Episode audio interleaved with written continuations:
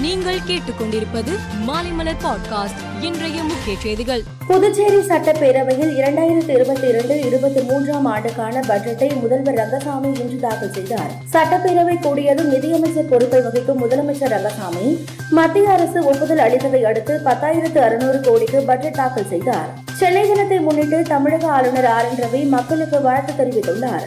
இது குறித்து தனது ட்விட்டர் பக்கத்தில் சென்னையின் செழுமையான கலாச்சாரம் ஆன்மீகம் துடிப்பான புலமை ஆகியவற்றின் நீண்ட வரலாறு அனைத்து மக்களையும் ஈர்த்தது மற்றும் ஊக்கப்படுத்தியது என தனது வாழ்த்துக்களை தமிழக ஆளுநர் தெரிவித்துள்ளார். தமிழ்நாடு அரசு பணியாளர் தேர்வாணையம் நடத்தும் குரூப் ஒன் பதவிகளில் தொன்னூற்றி இரண்டு காலி பணியிடங்களுக்கான முதல்நிலை தேர்வு வரும் அக்டோபர் மாதம் முப்பதாம் தேதி நடைபெறுகிறது.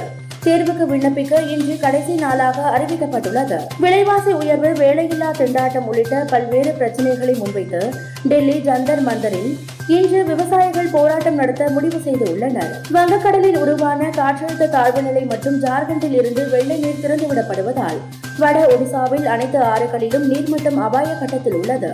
இதனால் ஒடிசா வட மாவட்டங்களில் வெள்ளப்பெருக்கு ஏற்பட்டுள்ளதால் வெள்ளத்தில் சிக்கி ஏழு லட்சத்திற்கும் அதிகமான மக்கள் பாதிக்கப்பட்டு உள்ளனர். எழுநூற்று அறுபத்தி மூன்று கிராமங்களில் ஐந்து லட்சம் பேர் மாயமாகி உள்ளதாக ஒடிசா அரசு தெரிவித்துள்ளது. மத்திய வெளியுறவுத்துறை மந்திரி ஜெய்சங்கர் லத்தீன் அமெரிக்க நாடுகளுக்கு அரசுமுறை பயணம் மேற்கொண்டுள்ளார்.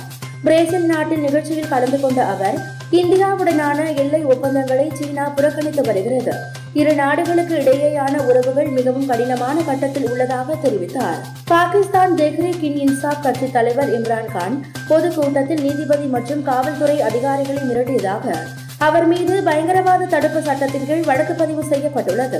தமிழக அஞ்சல் துறை சார்பில் முப்பத்தி நான்காவது அகில இந்திய அஞ்சல் துறை கால்பந்து போட்டி இன்று முதல் இருபத்தி ஆறாம் தேதி வரை சென்னை நேரு ஸ்டேடியத்தில் நடைபெறுகிறது. தமிழகம் நடப்பு சாம்பியன் கேரளா அசாம் டெல்லி இமாச்சல பிரதேசம் ஜம்மு காஷ்மீர் கர்நாடகா ஒடிசா உத்தரப்பிரதேசம் மேற்கு வங்காளம் ஆகிய பத்து அணிகள் இந்த போட்டியில் பங்கேற்கின்றன. மேலும் செய்திகளுக்கு மாலைமலர் பாட்காஸ்டை பாருங்கள்.